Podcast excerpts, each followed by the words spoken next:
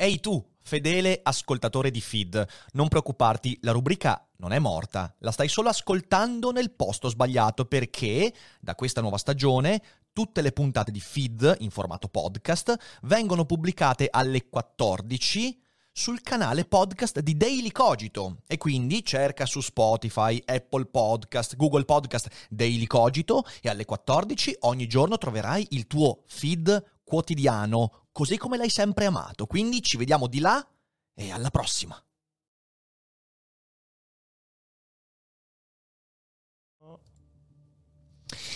Tra tutte le cose che possono capitare nella vita di un individuo umano, perdere la cognizione dello spazio, del tempo, delle parole, dei volti è forse una delle cose che sinceramente mi spaventa di più.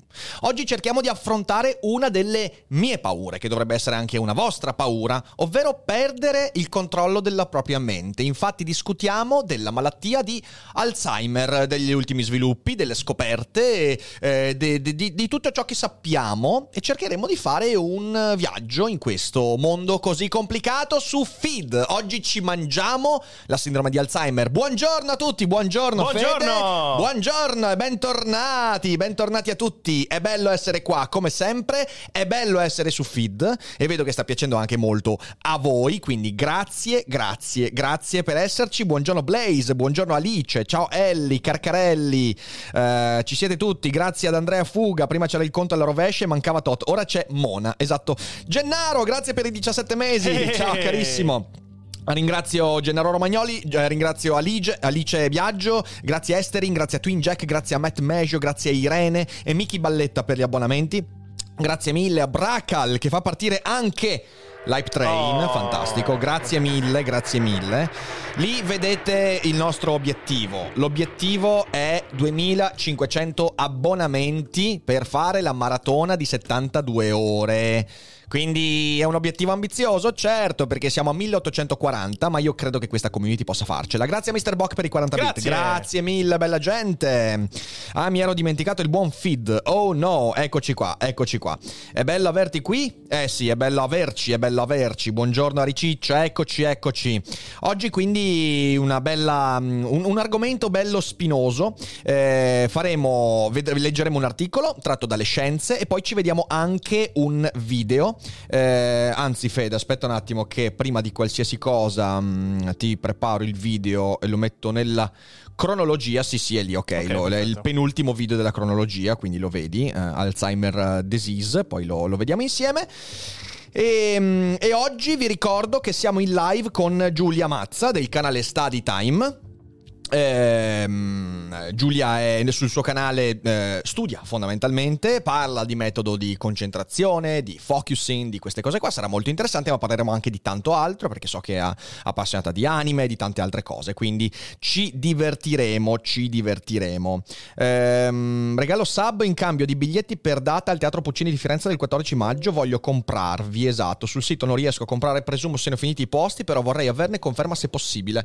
Eh, guarda Gioppa, devo informare informarmi e te lo farò sapere perché il teatro Puccini lì so che ha pochi posti, però è altamente possibile, anzi è, è sicuro che se per caso i posti sono già finiti faremo una replica in giornata, quindi potrebbe essere che una data sia il dicio- il, alle 18 e l'altra data sia alle 21, quindi abbi pazienza qualche giorno e annuncerò tutto anche sui social. Grazie a Michele Bob, grazie, grazie. a Sergei per i beat, grazie mille. E boh, se siete d'accordo io direi di partire, di partire subito con, ehm, con la no- allora aspetta un attimo che vado alla pagina che a quanto pare il mio lettore di PDF quando iniziamo a leggere salta alla, alla copertina della rivista. Che dite? Partiamo? Fede, Parti- siamo d'accordo? Malattie neurologiche. Oggi discutiamo di una nuova visione dell'Alzheimer. Peraltro è interessante perché è un argomento che è in parte collegato a quello che dicevamo ieri sul rumore bianco e sul rumore rosa, eh, quindi su questo rumore cerebrale, sul suo significato. Ieri, ieri è stata forse la puntata più complicata di feed perché l'argomento era veramente complesso, era pure una, una, un articolo in inglese, però penso che sia venuta fuori una bellissima puntata, quindi intanto ci siamo. E a questo punto andiamo con la nuova visione dell'Alzheimer. Negli ultimi anni è emerso un nuovo attore che contribuisce alla malattia, bersaglio di possibili terapie, le cellule immunitarie della microglia La glia l'abbiamo citata anche ieri, vi ricordate cos'è la glia? È quella sorta di sostanza, è la colla, eh, che isola i neuroni dal resto. La glia è uno strumento essenziale che il cervello utilizza per eh, isolare gli impulsi elettrici dal resto. Laddove non c'è la glia, c'è grande confusione nella trasmissione di informazioni. La glia è ciò che permette a un segnale di arrivare quasi invariato dal punto A al punto Z, quello di arrivo. L'articolo è di Jason Ulrich e di David Holtzman e andiamo a leggercelo. Nel 1907 lo psichiatra tedesco Alois Alzheimer pubblicò un articolo su una malattia insolita che colpiva la corteccia cerebrale. Una donna di 51 anni che viveva in un istituto a, Fran- a, Francoforte sul Meno riportava alcuni sintomi, tra cui perdita di memoria, confusione e disorientamento, oggi ben noti ai milioni di famiglie colpite da quella che oggi ha preso il nome di malattia di Alzheimer. È una malattia che sinceramente è una di quelle cose che un, un, po', un po', mi impensierisce. Io l'ho vista perché la, non mia nonna, ma la seconda moglie di mio nonno, che è l'unica nonna che io ho conosciuto nella mia vita perché tutti e quattro i nonni naturali sono morti prima che io nascessi. Eh, ehm, lei che è l'unica nonna appunto che ho conosciuto, quando io avevo 7-8 anni ha cominciato ad avere Alzheimer e io me la ricordo molto bene l'Alzheimer. È una malattia che è, mm, che è veramente, veramente spaventosa perché, perché ti toglie da sotto i piedi la condizione di capire qualsiasi cosa. E... e, c'è anche l'incapacità di riconoscere il proprio deficit. Cioè, sì, sì, l'incapacità di riconoscere questa cosa che secondo me è una Anzi, delle, è una delle prime, peggiori. È una delle prime cose che capita. È vero, cioè sì, l'incapacità di riconoscere la propria malattia è di solito una delle prime cose che perdi, forse anche un'autodifesa. Eh. Eh, alla morte della donna, Alzheimer ne esaminò il cervello traendone alcune osservazioni fondamentali. In primo luogo, l'organo era atrofico, cioè più piccolo della norma, e presentava una perdita di neuroni. Inoltre, nei neuroni erano presenti grovigli di fibre proteiche e al loro esterno depositi di un'altra proteina. Per i cent'anni successivi, queste due proteine patologiche, tau e amiloide, sono state al centro delle ricerche sulle cause della malattia. Durante l'autopsia, però, Alzheimer osservò anche un altro indizio importante che viene spesso trascurato. Al microscopio notò, infatti, chiare alterazioni nella composizione strutturale di alcune cellule non neuronali, chiamate cellule della glia, che costituiscono circa la metà delle cellule cerebrali. Fino a qualche tempo fa, solo pochi scienziati si erano dedicati allo studio della glia, ma oggi la situazione è cambiata. Un tipo di cellule gliali, quelle della microglia, sono le principali cellule immunitarie nel cervello e potrebbero influenzare in vari modi l'evoluzione della malattia, sia nelle fasi precoci che in quelle tardive. La microglia potrebbe inoltre spiegare la complessa relazione tra amiloide e tau, le proteine aberranti che conducono alla degenerazione dei neuroni e alla perdita della memoria. Quindi si parla dell'individuazione di un ulteriore fattore. Nell'ultimo decennio le ricerche hanno identificato nuovi fattori di rischio molecolari che indicano un ruolo di queste cellule immunitarie cerebrali nella malattia di Alzheimer. Grazie a potenti metodi di sequenziamento genico stiamo iniziando a comprendere la microglia e il ruolo del sistema immunitario e dei processi infiammatori nell'Alzheimer. Pur avendo imparato molto sulla biochimica delle proteine tau e amiloide e su alcuni fattori genetici e abitudini di vita che influiscono sul rischio di ammalarsi, non esiste praticamente alcun trattamento capace di bloccare o rallentare l'evoluzione dell'Alzheimer. Vi ricorderete, ne abbiamo parlato sul rassegnato stampa, il 7 giugno la Food and Drug Administration statunitense ha approvato un nuovo farmaco, l'aducanumab, che rimuove le placche amiloidi dal cervello, ma non è chiaro quanto sia efficace nel migliorare la capacità cognitiva dei pazienti già in fase di declino. Sono dunque necessari altri interventi e, eh, visto che questo articolo, se non sbaglio, è tipo se non sbaglio di settembre-ottobre, forse ancora qualcosina prima, ehm, vi ricordo l'aggiornamento che c'è stato. In realtà il farmaco è stato ritirato dal mercato perché a quanto pare è più dannoso che, bene, che, che, che benefico e, questo ovviamente ha, ha, creato problemi perché c'era grande aspettativa sul trattamento dell'Alzheimer intorno a questo farmaco e invece è andata così. Sono dunque necessari altri interventi e negli ultimi anni le scoperte sulla microglia hanno indicato nuove possibili terapie, parecchie delle quali sono ora in corso di sviluppo e alcune già in sperimentazione umana nei trial clinici. Placche, grovigli e geni. La malattia di Alzheimer, come sempre, ci sono domande interessanti, fatene sì, certo. che insomma possiamo anche interrompere la lettura. E poi, comunque, se vuoi, uh, la ragazza che io ho sentito ieri mi ha consigliato delle stories che lei ha messo dove metteva un po' di dati. Quindi, se vuoi, al massimo dopo posso leggere qualcosa. Eventualmente, eventualmente sì. Placche, grovigli e geni. La malattia di Alzheimer è la causa principale di demenza nel mondo e le varie manifestazioni patologiche che la caratterizzano si accumulano e convergono nei decenni. A livello molecolare, la malattia ha due segni distintivi. Il primo sono le placche composte da una forma di proteina amiloide, detta beta-amiloide, che si depositano negli spazi tra cellule. Il secondo è la forma contorta e mal ripiegata della proteina tau, a cui si attaccano grandi quantità di gruppi fosfato in un processo detto iperfosforilazione. Si ritiene che questa aumentata fosforilazione della proteina sia associata a una sua maggiore tendenza ad aggregarsi e tossicità. La tau si presenta in grumi contorti detti grovigli neurofibrillari situati nel corpo cellulare dei neuroni. La proteina tau compare inoltre all'interno degli assoni, le lunghe protusioni che, ripartono dal corpo, che dipartono dal corpo dei neuroni, ehm, che vi ricordo, sì, sì, sì, si accumulano in dendriti. Rigonfi e danneggiati accanto alle placche amiloidi situate dall'esterno, questa è la forma che detta tau delle placche neuritiche. Sia la proteina tau, sia la proteina più grande da cui deriva l'amiloide, svolgono varie funzioni nel normale funzionamento del cervello cervello che vengono alterate dall'evoluzione della malattia. Grazie ai numerosi studi sulle forme patologiche di amiloide e tau, gli scienziati hanno concluso che la malattia di Alzheimer va distinta in due fasi. Una prima fase presintomatica che può durare tra i 15 e i 25 anni, durante la quale la proteina amiloide si accumula nella corteccia cerebrale, lo strato più esterno del cervello, senza alcun sintomo cognitivo. È questo che è veramente pezzo di merda l'Alzheimer. E una seconda fase in cui nella corteccia si formano i grovigli di tau e inizia il processo neurodegenerativo con l'emergere di disfunzioni cognitive mano a mano che le cellule cerebrali muoiono. Da decenni chi studia l'Alzheimer sa che i fattori di rischio genetici influiscono molto sulla probabilità che una persona sviluppi o meno la malattia e che i geni forniscono informazioni preziose sui meccanismi che le generano. In principale gene associato al rischio di Alzheimer è APOE, che codifica la proteina apolipo, apolipoproteina E apolipoproteina è coinvolta nel metabolismo dei grassi e del colesterolo. Il nesso tra questo gene e l'Alzheimer, riferito per la prima volta nel 1993, riguardava una versione o allele del gene che aumenta in modo drastico il rischio di malattia. I tre alleli di ApoE comuni nella popolazione umana sono ApoE2, ApoE3, ApoE4. ApoE3 è il più diffuso e costituisce circa il 78% di tutti gli alleli, seguito da ApoE4, 14%, e ApoE2, circa l'8%. Ogni persona reca due alleli di ApoE e circa il 25% della popolazione è portatore di almo- almeno un allele ApoE4. Tuttavia, tra i malati di Alzheimer circa il 60% possiede almeno un allele ApoE4. Eh, ah, rileggiamo questa cosa qua perché allora i tre alleli di ApoE comuni sono il 2, il 3 e il 4. L'ApoE3 è il più diffuso, 78% di tutti gli alleli.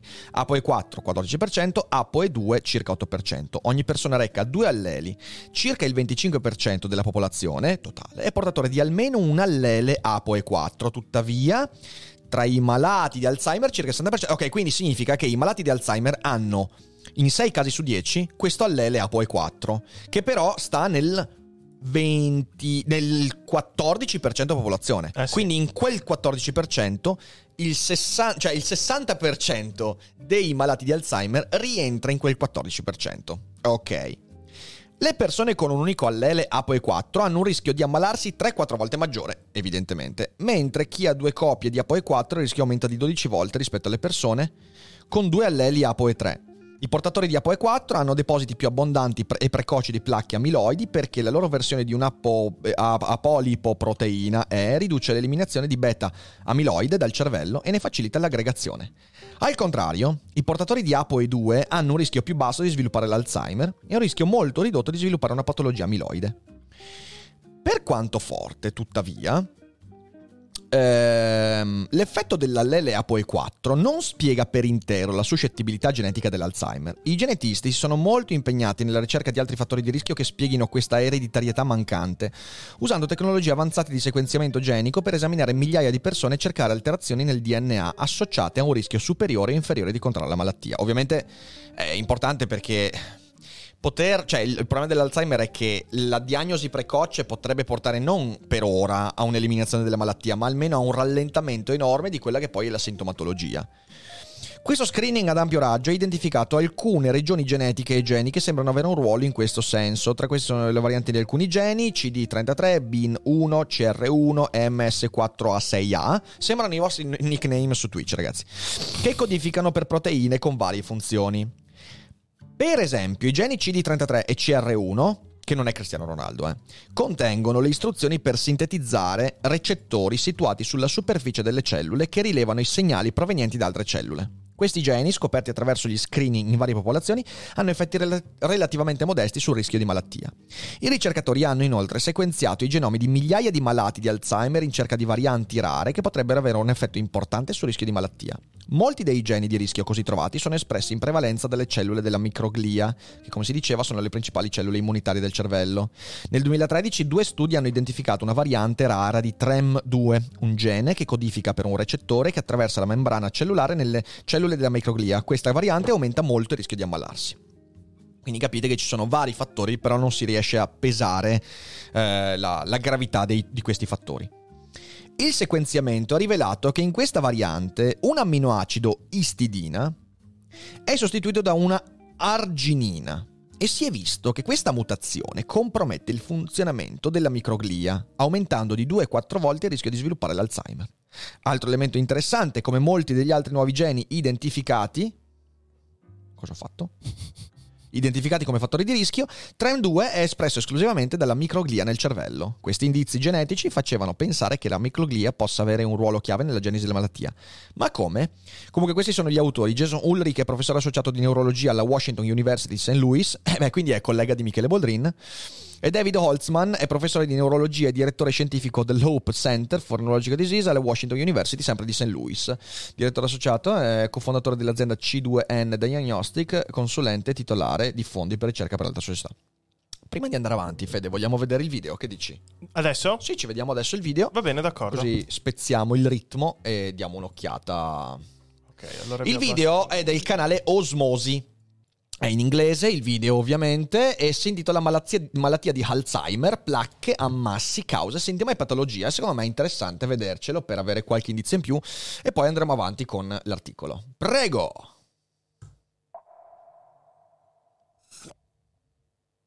Dementia isn't technically a disease, but more of a way to describe a set of symptoms like poor memory and difficulty learning new information, which can make it really hard to function independently. Usually, dementia is caused by some sort of damage to the cells in the brain, which can be caused by a variety of diseases. Alzheimer's disease, now referred to as Alzheimer disease, is the most common cause of dementia. Alzheimer disease is considered a neurodegenerative disease, meaning it causes the degeneration or loss of neurons in the brain, Okay. particularly in the cortex. This, as you might expect, leads to the symptoms characteristic of dementia. Although the cause of Alzheimer's disease isn't completely understood, two major players that are often cited in its progression are plaques and tangles. Esatto, quelli che eh, Alright, so stavamo here we've got noi. this cell membrane of a neuron in the brain. In the membrane, you've got this molecule called amyloid precursor protein, or APP. One end of this guy's in the cell, and the other end's outside the cell. It's thought that this guy helps the neuron grow and repair itself after an injury. Mm. Since APP is a protein, just like other proteins, it gets used and over time it gets broken down and recycled. Normally, it gets chopped up by an enzyme called alpha secretase and its buddy, gamma secretase. This chopped up peptide's soluble and goes away, and everything's all good. If another enzyme, beta secretase, teams up with gamma secretase instead, then we've got a problem. And this leftover fragment isn't soluble and creates a monomer called amyloid beta. These monomers tend to be chemically sticky and bond together just outside the neurons and form what are called beta amyloid plaques. Eccola These clumps of detto. lots of these monomers. These plaques can potentially get between the neurons, which can get in the way of neuron to neuron signaling. If the brain cells can't signal and relay information, then brain functions like memory can be seriously Quindi è impaired. letteralmente un problema di riciclo also thought that these plaques can start up an immune response and cause inflammation, which might damage surrounding neurons. Amyloid plaque can also deposit around blood vessels in the brain, called amyloid angiopathy, which weakens the walls of the blood vessels and increases the risk of hemorrhage or rupture and blood loss. Here's an image of amyloid plaque on histology. These clumps are buildups of beta amyloid, and this is happening outside the cells. Another big part of Alzheimer's disease, though, are tangles, and these are actually found inside the cell, as opposed to the beta amyloid mm-hmm. plaques. Just like other cells, neurons are held together by their cytoskeleton, which is partly made up of microtubules, these track like structures that essentially act like a minecart shipping nutrients and molecules along the length of the cell. A special protein called tau makes sure that these tracks don't break apart, kind of like railway ties. Although, again, it's not completely understood, it's thought that the beta amyloid plaque buildup outside the neuron initiates pathways inside the neuron that leads to activation of kinase, an enzyme that transfers phosphate groups to the tau protein. The tau protein then changes shape, stops supporting the microtubules, and clumps up with other tau proteins and gets tangled, and leads to the other characteristic finding of Alzheimer's disease neurofibrillary tangles. Neurons with tangles and non-functioning microtubules can't signal as well, Ai, ai, and sometimes end up undergoing apoptosis or programmed cell death. Here's an image of histology showing these neurofibrillary tangles formed inside the neuron. As neurons die, large-scale changes start to take place in the brain. For one, the brain atrophies or shrinks, and the gyri get narrower, which are the characteristic ridges of the brain. As those get narrower, the sulci, which are the grooves between the gyri, get wider. With atrophy, the ventricles, or fluid filled cavities in the brain, get larger as well. So that's the pathophysiology part. But why does this happen in some people and not others? Well, Alzheimer's disease can be split into two groups sporadic and familial. Sporadic's used to describe the late onset type, where the exact cause isn't very well defined, and is probably a combination of genetic and environmental risk factors. And sporadic accounts for the vast majority of cases. With sporadic Alzheimer's, the risk increases significantly with age, affecting around 1% of people between ages 60 and 65, and 50% of people over the age of 85. In fact, a gene that's been identified as possibly contributing to an increased risk of Alzheimer's disease is the E4 allele of apolipoprotein E gene. Or L'abbiamo appena letta, vi ricordate, la POE E4. Researchers have shown that the risk of developing Alzheimer's disease increases for patients that inherit one E4 allele. In realtà nell'articolo era APOE4 senza la E piccola.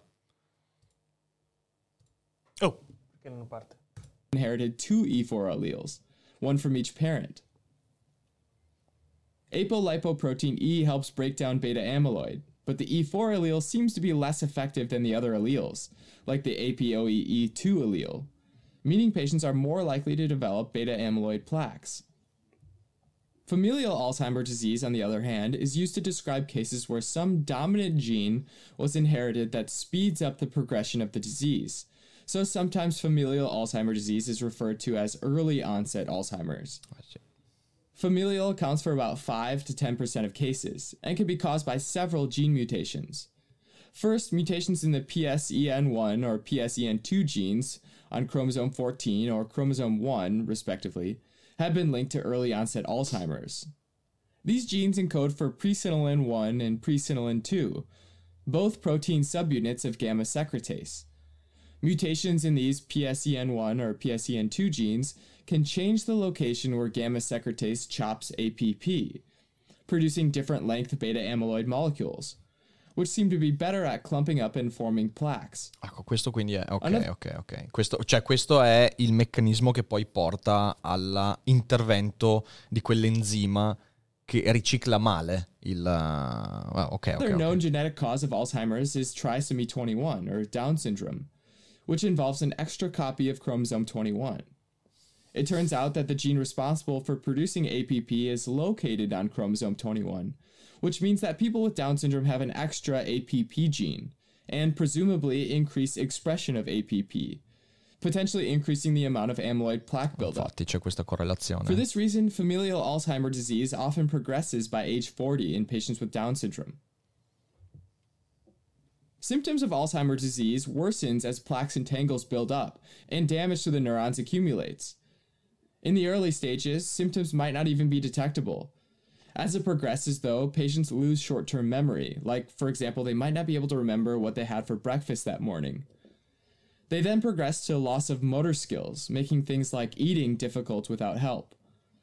Also, language becomes affected, making it more difficult to communicate. Eventually, they lose long term memory, like forgetting the name of their spouse or even that they're married in the first place. and they progressively become more disoriented, which can be dangerous because they might wander from home and get lost. In the late stages, they become bedridden, and the most common cause of death is actually infection, like pneumonia. Diagnosis of Alzheimer's disease is really tough because the only way to definitively show that a person had Alzheimer's is by performing a brain biopsy after autopsy. Usually, a clinician will therefore make a diagnosis after excluding other causes of dementia. Currently, there isn't any cure for Alzheimer's disease. Some medications exist, but the benefits are small, and there haven't been any medications that clearly and definitively halt the progression of Alzheimer's. Ok, ed è finito. È un bel video molto, molto ben spiegato. E questa è la cosa, la cosa veramente complicata dell'Alzheimer. Beh, netto poi della spiegazione, qua che insomma è andata anche molto sul tecnico. Eh, però il problema è proprio quello della diagnosi. Eh, infatti, ancora oggi eh, tu non puoi diagnosticare direttamente l'Alzheimer ed è veramente una merda. Cioè l'Alzheimer tu la intuisci quando ci sono alcuni sintomi, questo esclude la diagnosi precoce, capite bene, non si può fare diagnosi quando c'è quel 15-25 anni di incubazione, che sarebbe veramente il sacro graal dell'Alzheimer, riuscire a diagnosticare, semplicemente perché devi fare una, una biopsia cerebrale. La biopsia cerebrale sulle persone vive non, non si fa. E, ehm, e quindi cosa succede? Succede che ci sono i sintomi, e il medico eh, esclude le altre forme di demenza, a quel punto lì, eh, a quel punto lì dice ah ok hai l'Alzheimer perché hai escluso tutto il resto. Questo è il più grosso problema eh, attualmente med- medico dell'Alzheimer, oltre al fatto che appunto no, non puoi diagnosticarla, noi sappiamo che le prime cause si sviluppano molto presto, eh, quindi avete visto c'è un'incubazione, una preparazione della malattia che può durare 15-25 anni, capite? Cioè Eh sì. una persona a cui l'Alzheimer viene fuori a 70 anni poteva effettivamente aver, eh, averla, averla, avere le prime l'inizio della malattia a 45 anni, cioè rendetevi conto di cosa, di cosa significa. Infatti, eh, una, una delle stories che mi ha mandato Sì. Irene, che un- per esempio un'altra confusione che si fa che a volte si confonde l'Alzheimer con la malattia dei corpi di Lewy, Ah, ok. che è questa malattia che clinicamente appare come un deterioramento cognitivo, eh, che praticamente viene associato alle anomalie del movimento, simili a quelle della malattia del Parkinson. Sì. Quindi, proprio come dicevi prima, una parte molto difficile che senza una biopsia estremamente invasiva, eh, tu fai molta fatica a capire effettivamente che tipo di deterioramento cognitivo si sta causando. Infatti, eh, diceva che praticamente c'è una- all'incirca un 20%, cioè la dimensione del problema è tale che nel 2012 si calcolava che il 20% di pazienti seguiti dai centri dedicati allo studio del deterioramento eh, cognitivo, quindi Memory Clinic, ricevono una diagnosi eh, errata. Il Diagnosi 20%. errata. 20% sono tanti. Mica eh. poco. Sono tanti, sono tanti. E ovviamente c'è anche. Ecco, bravissimo Mr. Box. Se volete un riferimento pop dell'Alzheimer, guardatevi la terza stagione di True Detective. Ah, Straordinari. sì. Non l'hai mica vista la terza stagione? No, no, no. No, vecchio mio, cioè nel senso, è la più bella. È più Sì. bella della prima per quanto Ah, ok, mi riguarda. Capolavoro con Marshall lì e parla Dov'è proprio della adesso? memoria. Prime Video. Beh, se vuoi io ho i DVD. Se vuoi ti do. Io ho tutto il cofanetto. Ma io non ho lettore DVD. Non hai neanche nel computer? No, ovviamente no. E non- quindi non hai nessun No, modo per tecnologico il mio vedere. computer. Non hai nessun modo per vedere, per vedere i DVD, cazzo. Eh, allora mi sa che è su Sky, quindi. Oh, Now TV, addirittura? Now ok, TV, va bene. TV. va bene. Capolavoro, la terza stag- stagione di True Detective, capolavoro, non dico nulla perché ragazzi è meravigliosa. Ehm, esatto, prenditi la PlayStation o l'Xbox, esatto, esatto, esatto, su, su Now TV. No, ma che boomer Blaze, che boomer. Io le cose che amo mi piace ancora averle fisicamente. Se volete, vi mostro questa immagine qua. Che praticamente. Ah, no, vabbè, devo salvarla, ve la mostro fra poco. Che parla. eh, mostra un'immagine di come si comporta il cervello in base a che tipo di malattia tu possa avere a livello di. eh, peggioramento neurocognitivo, eccolo qua, eh, ve lo mostro qua nel- nell'immagine. Che praticamente il rosso, eh, il rosso vuol dire sano, verdino, bluetto uguale malato. E qua si mostra che praticamente il cervello normale ha un'attività sana ovviamente nella maggior parte del cervello. L'Alzheimer eh, ha un'attività sana molto ridotta, però soprattutto nella parte in alto e quindi tutta la parte del lobo frontale praticamente è quasi spenta e invece la Pix disease ha un altro tipo di comportamento e questo tipo di attività qui comunque può portare a un, diciamo una diagnosi diversa, Sì, quindi anche sì. il, il cervello ovviamente si comporta in modo molto diverso e infatti perché sono molto più difficili da fare anche le azioni più semplici proprio perché quella parte di cervello non viene attivata sufficientemente per tutti diciamo i processi chimici che abbiamo visto prima. Yes, yes. Eh, allora, prima di tornare all'articolo, voglio ricordarvi, fammi vedere lo schermo, che oggi pomeriggio alle 18, oggi pomeriggio alle 18, abbiamo qui in studio Giulia Mazza, eh, autrice e creatrice del canale Twitch eh, Study Time. Eh, parleremo di metodo di studio, di concentrazione, di focusing e tante altre cose interessanti. Quindi non mancate l'appuntamento, sarà molto interessante stasera alle 18. Non dimenticatevelo. E se non ci sono domande, io direi che possiamo passare. Eh, sì, c'era una domanda eh, di Romba. Sì, perché quella prima. Ah, sì, no, anzi, partiamo da quella di Sergei che dice: Ma quindi è possibile sapere già la predisposizione anche a 30 anni, per esempio? Eh no, cioè nel senso... È difficile No, questa è difficilissimo. Cioè tu puoi... Allora, no, aspetta, aspetta, aspetta, fermo. Tu puoi conoscere la predisposizione, sì, con un esame genetico, cioè ti dicono Mhm. sì, guarda, c'hai questo allele, c'hai sì, però hai visto che le percentuali sono basse. Cioè non è come, non è come la malattia di Huntington in cui con un, con un esame genetico tu sai che all'85% quella malattia ce l'hai, se hai quel gene. Ok, no, qua si tratta, qua si tratta di percentuali ancora molto basse, cioè... eh, ora, il punto è il seguente. Mettiamo il caso perché ne- ne- la- la- la- eh, con i dati che abbiamo, Sì. tu puoi predire con una si- sicurezza del 50, l'hai visto, 50% nel caso tu abbia quell'allele. Quindi non ha neanche senso fare la predisposizione genetica perché non, non hai, cioè se fosse dici ok arrivo ad avere un 70-75% di risposta dici allora meglio farlo così ti prepari ma, ma non, non c'è, quindi, quindi è un casino ragazzi, è un casino, ma Alzheimer è veramente un casino. E poi, vabbè, se vuoi andiamo avanti, se no. Andiamo avanti, andiamo avanti. Una squadra di sorveglianza. Le cellule della microglia sono affini ai macrofagi, celle immunitarie che pattugliano l'organismo per combattere i patogeni o contribuire a riparare i tessuti danneggiati e i ricercatori stanno mostrando che sono coinvolte in diversi meccanismi.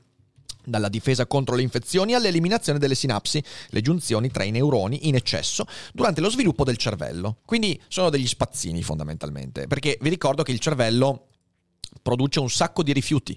Infatti, gli ultimi studi sul sonno, eh, fra gli ultimi studi sul sonno, hanno, dimostrato che il sonno ha una funzione fisica molto precisa. Durante il sonno, infatti, i vasi in cui la glia eh, di solito agisce si dilatano e quindi facilitano la- il reflusso di mm, rifiuti, quindi cellule morte, enzimi morti, proteine da buttare e via dicendo.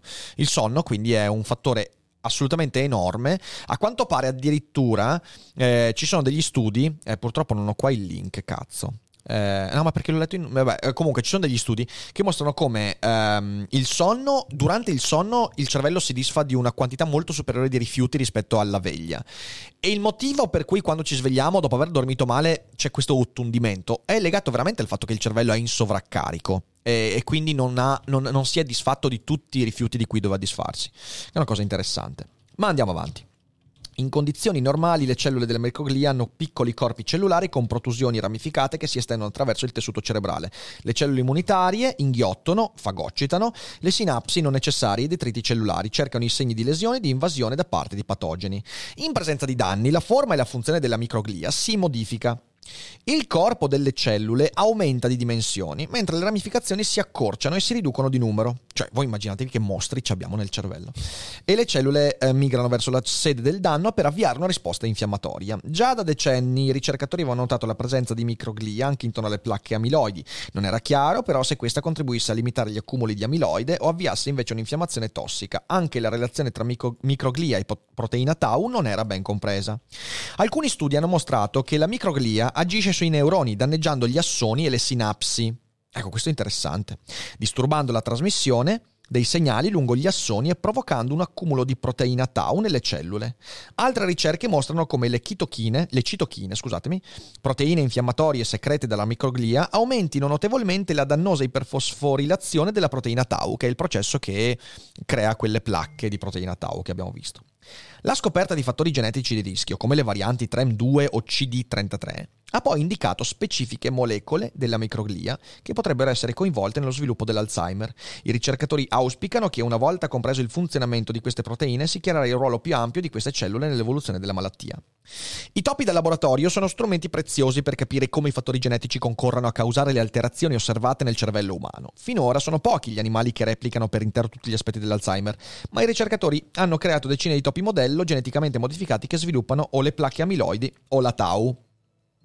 Incrociando questi topi transgenici con topi in cui sono stati alterati i geni che aumentano il rischio di Alzheimer, i ricercatori possono stabilire in che modo una variante genica influisca su vari aspetti della patologia. Per esempio, vent'anni fa è stato dimostrato che i topi che sviluppano l'amiloide, se modificati per esprimere la proteina umana ApoE4, quella che porta al 60% di possibilità di sviluppo Alzheimer, sviluppavano più placche amiloidi rispetto ai topi con ApoE3 o ApoE2.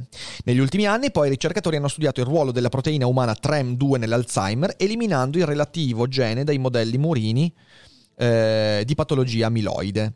Vari laboratori hanno riscontrato in questi topi una netta riduzione del numero di cellule microgliali che circondano le placche amiloidi. Una serie di studi condotti dal laboratorio di Macro, Marco Colonna alla Washington University di St. Louis ha visto inoltre che di questi topi la, in questi topi la microglia non intensificava correttamente il proprio metabolismo e quando era in prossimità delle placche amiloidi non produceva sufficiente adenosina trifosfato ATP, una molecola che alimenta l'attività cellulare e quindi rallentando l'attività cellulare. A digiuno di energia le cellule non riuscivano a circondare le placche amiloidi e i ricercatori hanno osservato un aumento degli assoni gonfi e danneggiati dell'amiloide detti neuriti distrofici. Queste stesse osservazioni cruciali meno microglia intorno alle placche e più danni agli assoni, sono state compiute dalle autopsie di persone malate di Alzheimer portatrici di una rara mutazione del gene TREM2 detta R47H, quella che era stata scoperta nel 2013. Questo ha rafforzato la fiducia nell'utilità delle osservazioni sui topi per capire come funziona TREM2 negli umani. Inoltre, studi del gruppo di James Grutzendler alla Yale University hanno dimostrato che a un minor numero di cellule microgliali intorno a una placca corrispondeva un maggiore danno agli assoni adiacenti. Minor numero di cellule microgliali intorno a una placca maggior danno agli assoni adiacenti. Questo studio ha confermato ulteriormente il potenziale ruolo protettivo della microglia contro gli effetti tossici dell'amiloide sull'area intorno alle placche. Ha dimostrato inoltre che la microglia interagisce con le estremità di minuscole fibrille amiloidi, interrompendone potenzialmente la crescita o proteggendo i neuroni vicini dai danni dell'amiloide. Quindi, insomma, la microglia sembra essere una delle cose che sembra avere due ruoli distinti, uno dannoso e uno protettivo. Um, ci sono domande, Fede? C'è sì. qualcosa? Vai. Allora, partiamo da questa di Alessandros che chiede: Ma quindi dormire poco potrebbe favorire la malattia? Grazie mille. No, no, non c'è nessun tipo di. No, no. Il mio era un esempio collegato, non c'è nessuna evidenza che l'insonnia favorisca. Assolutamente no, assolutamente no. Ok, e poi se non mi sbaglio c'era un'altra domanda, invece questa... Cioè il collegamento che ho fatto con il sonno era semplicemente per, eh, per rafforzare il, il, l'idea del ruolo della glia e della microglia, ok? Ma non c'entra con l'Alzheimer. Il sonno, almeno, ripeto, non ci sono studi che dicono se dormi poco hai maggiori probabilità di sviluppare Alzheimer. Eh, poi Sergei eh, chiedeva qual è quindi la differenza allora tra questa malattia e il solito caso in cui cerchi di ricordare cosa hai mangiato a colazione e non riesci a ricordarlo?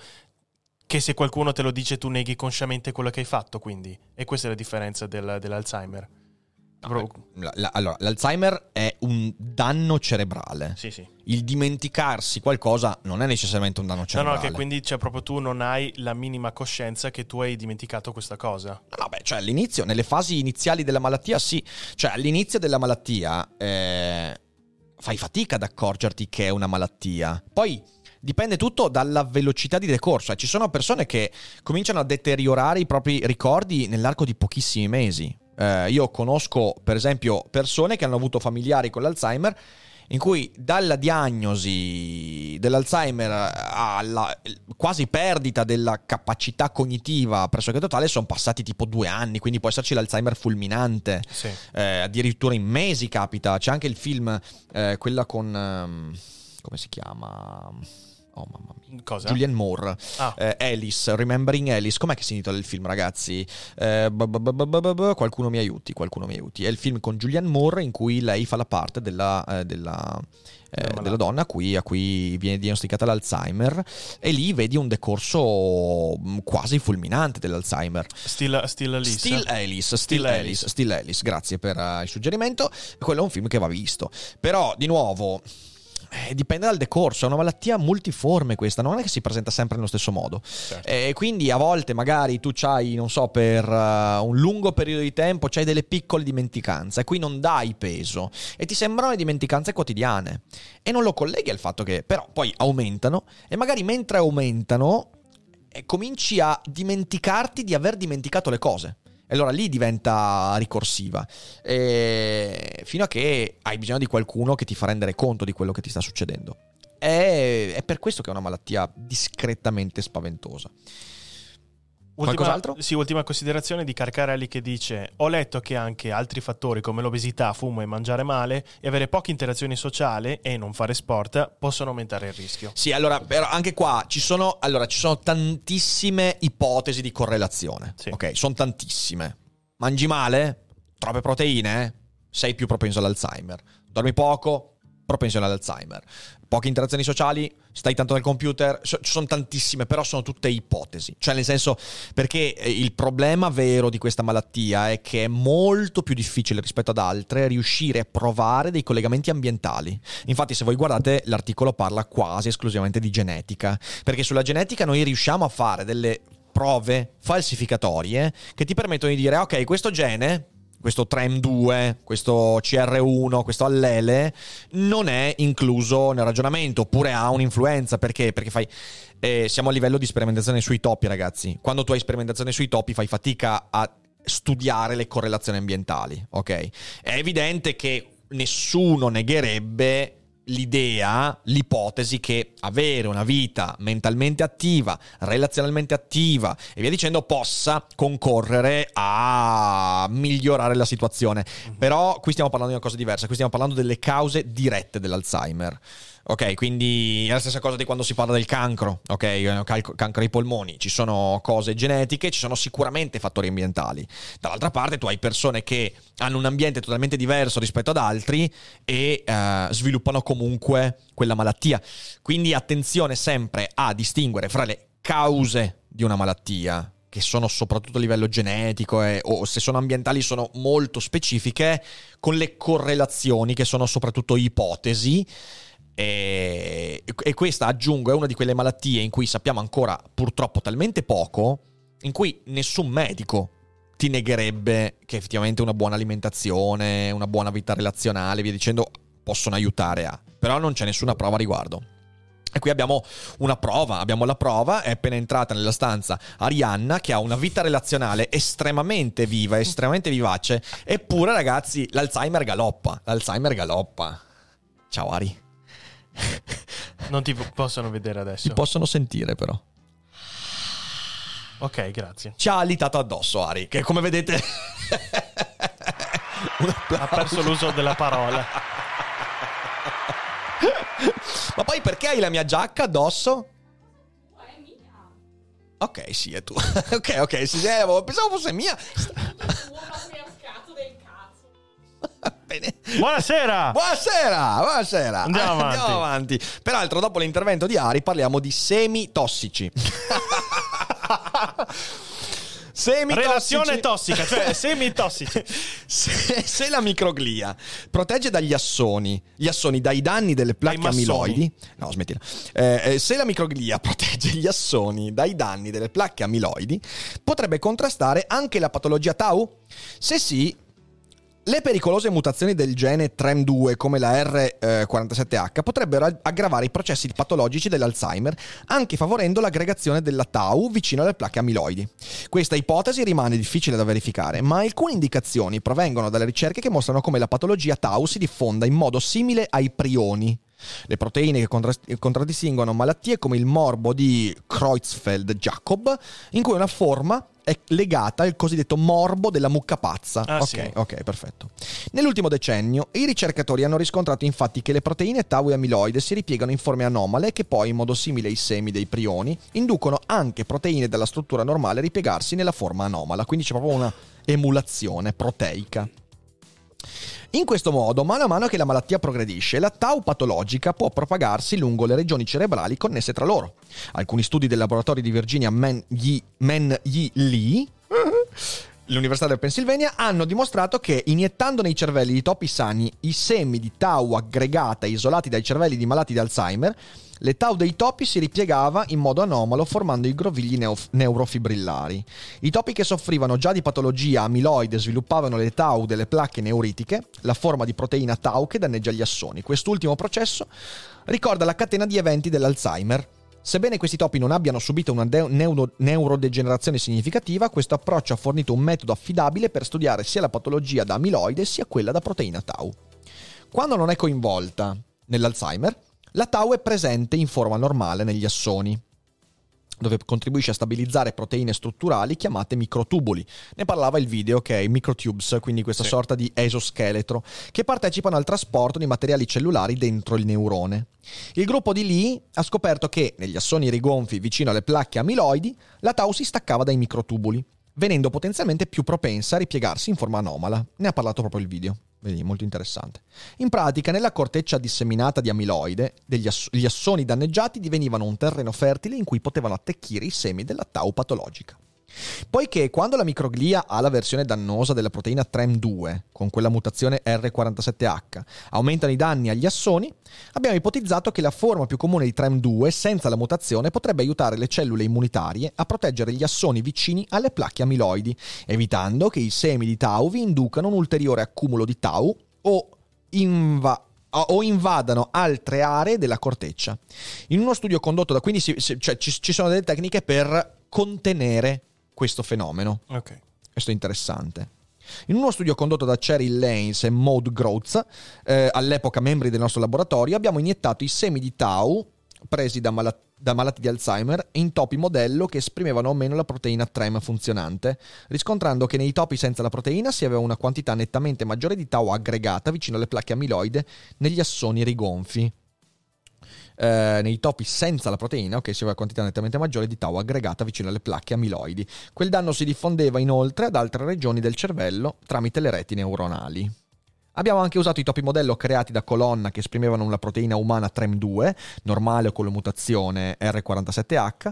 Ancora una volta i modelli murini di patologia amiloide con la variante RH R- R47H sviluppavano una maggiore patologia tau negli assoni nei pressi delle placche amiloidi quando venivano loro iniettati semi di proteina tau.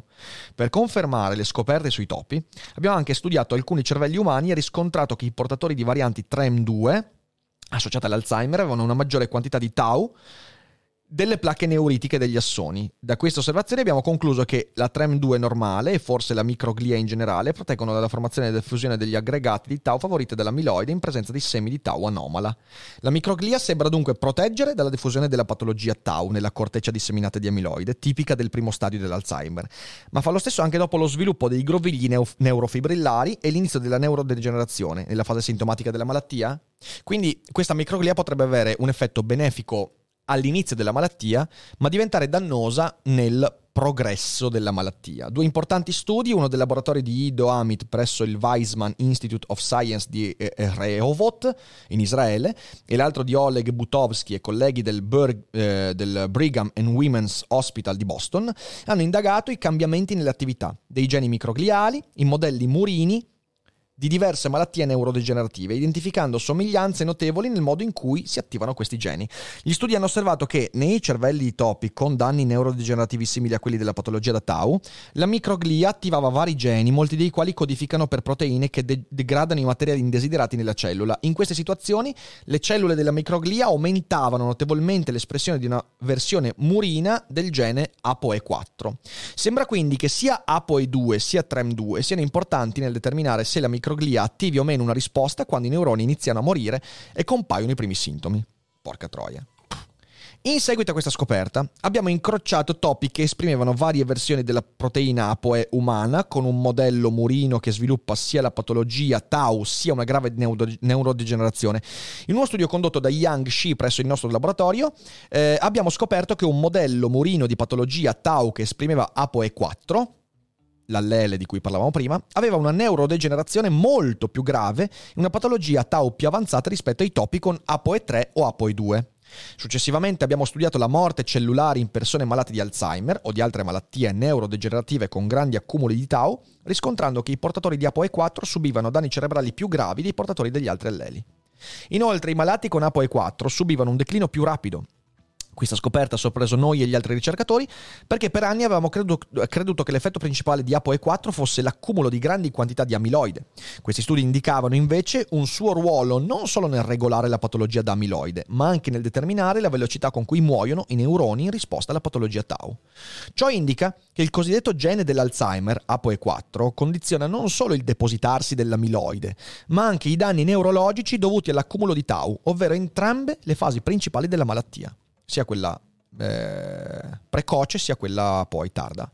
La comprensione degli effetti più ampi di ApoE4 ci ha spinti al successivo esperimento sui topi, in cui abbiamo scoperto che la delezione della versione murina del gene ApoE aveva un notevole effetto protettivo sulla neurodegenerazione, ritardando la progressione della patologia tau e soprattutto i danni cerebrali dovuti all'accumulo di questa proteina.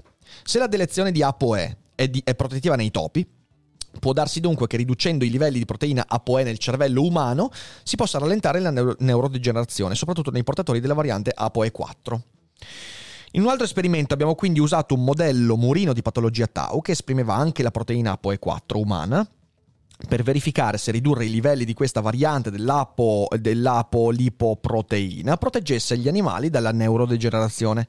Abbiamo collaborato con la società Ions Pharmaceutical e usato oligonucleotidi antisenso, brevi frammenti di DNA modificato che degradano un RNA messaggero contenente le istruzioni molecolari con cui la cellula produce una determinata proteina, per dimezzare la quantità di ApoE4 nei cervelli dei topi. Mi piacerebbe sapere quanto questa cosa qua ha a che fare con l'mRNA. Perché la descrizione di questa cosa qua mi ha ricordato in parte le tecnologie mRNA. Ma andiamo avanti. Abbiamo così riscontrato che la diminuzione dei, cervelli, dei livelli scusatemi, di ApoE4 agli esordi della patologia Tau proteggeva i neuroni e riduceva l'infiammazione e l'attivazione delle microglia nei cervelli dei topi. Il quadro emergente indica dunque due ruoli distinti della microglia nell'Alzheimer. Nei modelli murini di patologia amiloide, una maggiore attività della microglia intorno alle placche sembra proteggere il cervello. Nei topi con patologia tau, invece, la tau aberrante aumenta molto l'espressione di geni microgliali associati alla neuro- neurodegenerazione e ApoE4 sembra infiammare ulteriormente il cervello. Ciò fa pensare che vi sia una forte risposta immunitaria della microglia alla patologia tau che si accompagna a un maggior danno cerebrale, non a una protezione. Naturalmente correlazione non è di, sinonimo di causa e a quel punto della nostra ricerca non era chiaro se la forte risposta immunitaria osservata nei topi, con tau che esprimevano ApoE4, fosse una causa della degenerazione o solo una risposta al danno. Ci siamo dunque chiesti se la perdita di TREM2, il recettore sulla superficie della microglia, aumentasse la de- neurodegenerazione e l'infiammazione cerebrale. Non sarebbe stato del tutto sorprendente scoprire che la microglia aiutava a proteggere i neuroni anche in quello stadio relativamente avanzato della malattia. Ci attendeva un nuovo esperimento di riduzione dell'attività genica, eliminando TREM2 nei modelli murini di patologia Tau, sono diminuite la risposta microgliale e la neurodegenerazione. Ciò indicava che una minore attività della microglia riduceva i danni e l'atrofia cerebrale della patologia Tau. Uh, madonna. Andiamo all'ultimo paragrafo, un'arma a doppio taglio. Nel 2019 due nuovi studi hanno ulteriormente confermato il ruolo della microglia nel favorire la perdita di neuroni e il conseguente declino cognitivo.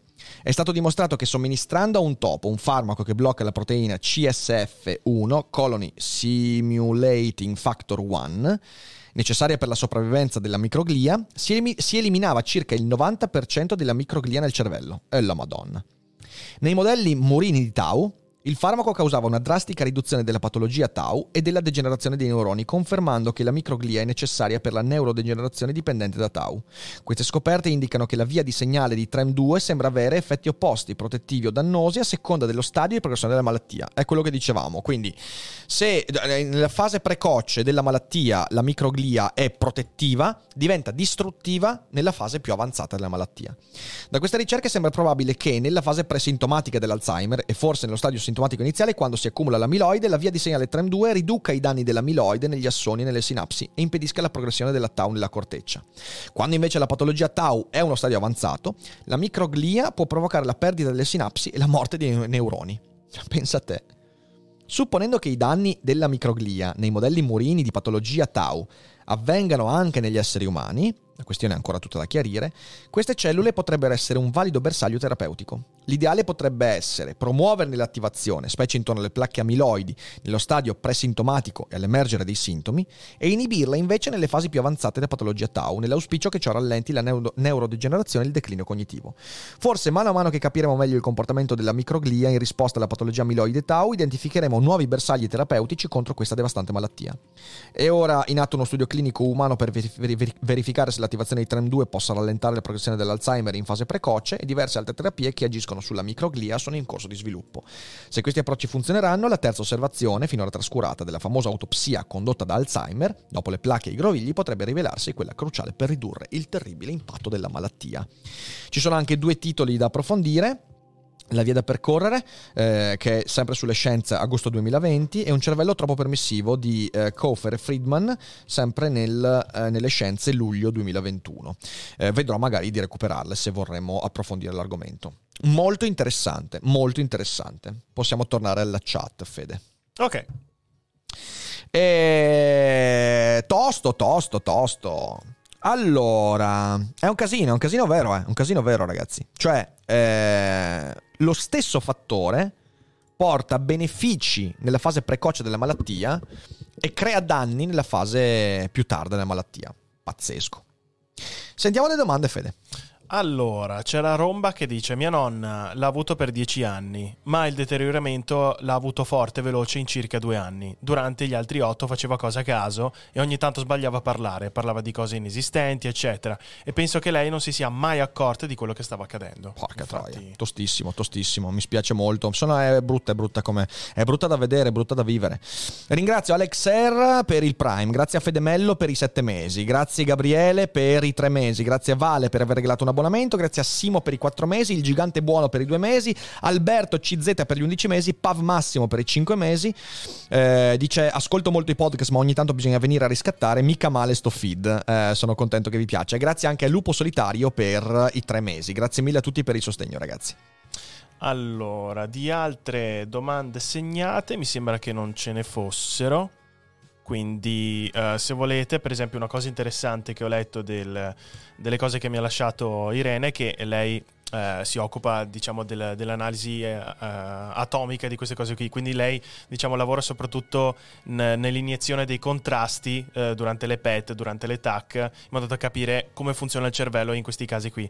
E mi ha detto che, eh, escludendo per comodità le- i vari tipi di, di- di demenze, quindi almeno parzialmente reversibili, come quelle metaboliche, ad esempio l'ipotiroidismo spinto o carenze, ad esempio di deficit di vitamina, vitamina B12, restano quelle vascolari e neurodegenerative. Ed è uscito un articolo su JAMA, che è un articolo che analizza quindi il ruolo dello stile di vita dell'insorgere delle demenze, e quindi ci sono delle cose che effettivamente dovrebbero aiutare a ritardare comunque gli effetti, ma la parte genetica è ancora abbastanza eh, preponderante. Eh sì, certo. Eh, grazie comunque ancora a tutti gli abbonamenti. Grazie, Grazie a Sapored. Marco Busellato e grazie a Sapored, grazie mille. E ovviamente la situazione è molto complicata perché a quanto pare quando si tratta di questo tipo di malattie neurodegenerative in realtà ce ne sono molte, perché ce ne sono due più una, quindi è il modo un po' strano di calcolarle, che le due malattie sono l'Alzheimer e la demenza frontotemporale, il più uno è proprio la malattia a corpi di Lewy che abbiamo, che abbiamo visto prima. Eh sì. E qua si ritorna al discorso che la, la diagnosi resta molto molto complicata. Molto complicata, molto complicata. E per esempio la demenza frontotemporale spesso esordisce con disturbi del comportamento tali da far pensare ad un disordine psichiatrico, quindi anche questa è una cosa molto delicata. Pazzesco. Magari una persona che in realtà soffre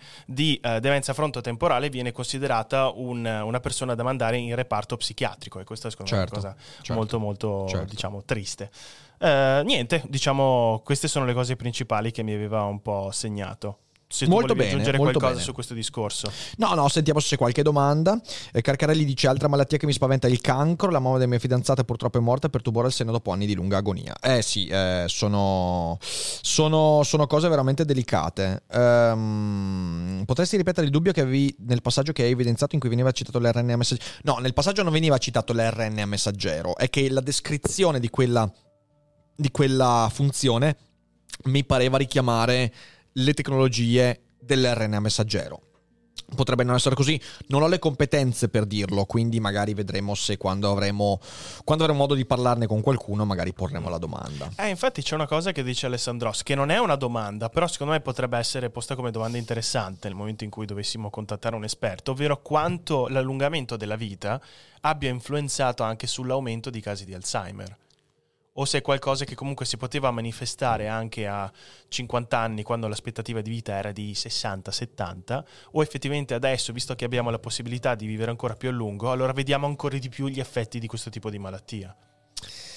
Ma allora, Cioè, ricordiamoci sì. una cosa, ricordiamoci una cosa, eh, Sì, perché sì, qui c'è sempre un, eh, una miopia nella lettura dei dati. Ricordiamoci che non è vero che noi viviamo più a lungo. Cioè sì, un po' sì, ma non così tanto. Cioè, i dati sulla aspettativa di vita della popolazione derivano soprattutto dalla quasi totale sparizione della mortalità infantile. Ricordiamoci che tanto nell'antica Grecia quanto nel Medioevo, quando uno superava i 10 anni di età, aveva la stessa probabilità che abbiamo oggi di arrivare ai 60, 65, 70, ok? Quindi non è che abbiamo allungato di tanto. E se noi andiamo a vedere, in fin dei conti, cioè la, la- la popolazione a- aumenta l'aspettativa di vita perché sono molti di meno a morire molto giovani. Ok, questo. Però poi negli ultimi 2000 anni abbiamo, se, se siamo fortunati, abbiamo fatto una decina di anni, ok, conquistati di invecchiamento. Da questo punto di vista, visto il decorso della malattia e vista la descrizione che abbiamo letto, non credo che dipenda da quello. Sinceramente, non mi pare. Insomma, Ok. poi, poi boh, bisognerebbe anche qua parlarne con qualcuno di. Sì, di- sì, certo. Secondo me, secondo me. Secondo me un tempo eh, magari l'Alzheimer emergeva, emergeva effettivamente, non ci si accorgeva perché si dava la colpa a una demenza senile, si dava la colpa a un impazzimento, si dava la colpa ad altre cose. È questo secondo me, però non, è- non- non credo che sia una malattia che è nata nella nostra epoca, insomma.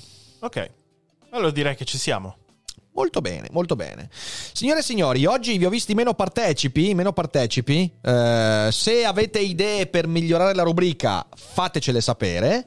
Eh, e basta, e basta. Vi ricordo che alle 18 oggi siamo in live qui con Giulia Mazza del canale Study Time e quindi ci divertiremo. È Sì. vero, Carcarelli, tosta, complicato l'argomento, forse anche quello. Anche ieri era bello complicato. E poi, come sempre, nel pomeriggio faccio, faccio il sondaggio per decidere l'argomento di domani. Sì. Ok? E, e basta, e basta. Ci siamo, ci siamo. Quindi. Facciamo un bel ride, vediamo chi c'è in live. Andiamo da Ivan, andiamo da Ivan, Sì, dai. dai, andiamo andiamo da. Ivan che sta discutendo con Luigi Marattin. Eh, avviamo il ride. E bella gente, grazie mille per essere stati con noi, grazie per aver sopportato la difficoltà di questa puntata e non dimenticatevi di abbonarvi, mi raccomando. Buon pranzo e ci vediamo dopo. Ciao belli.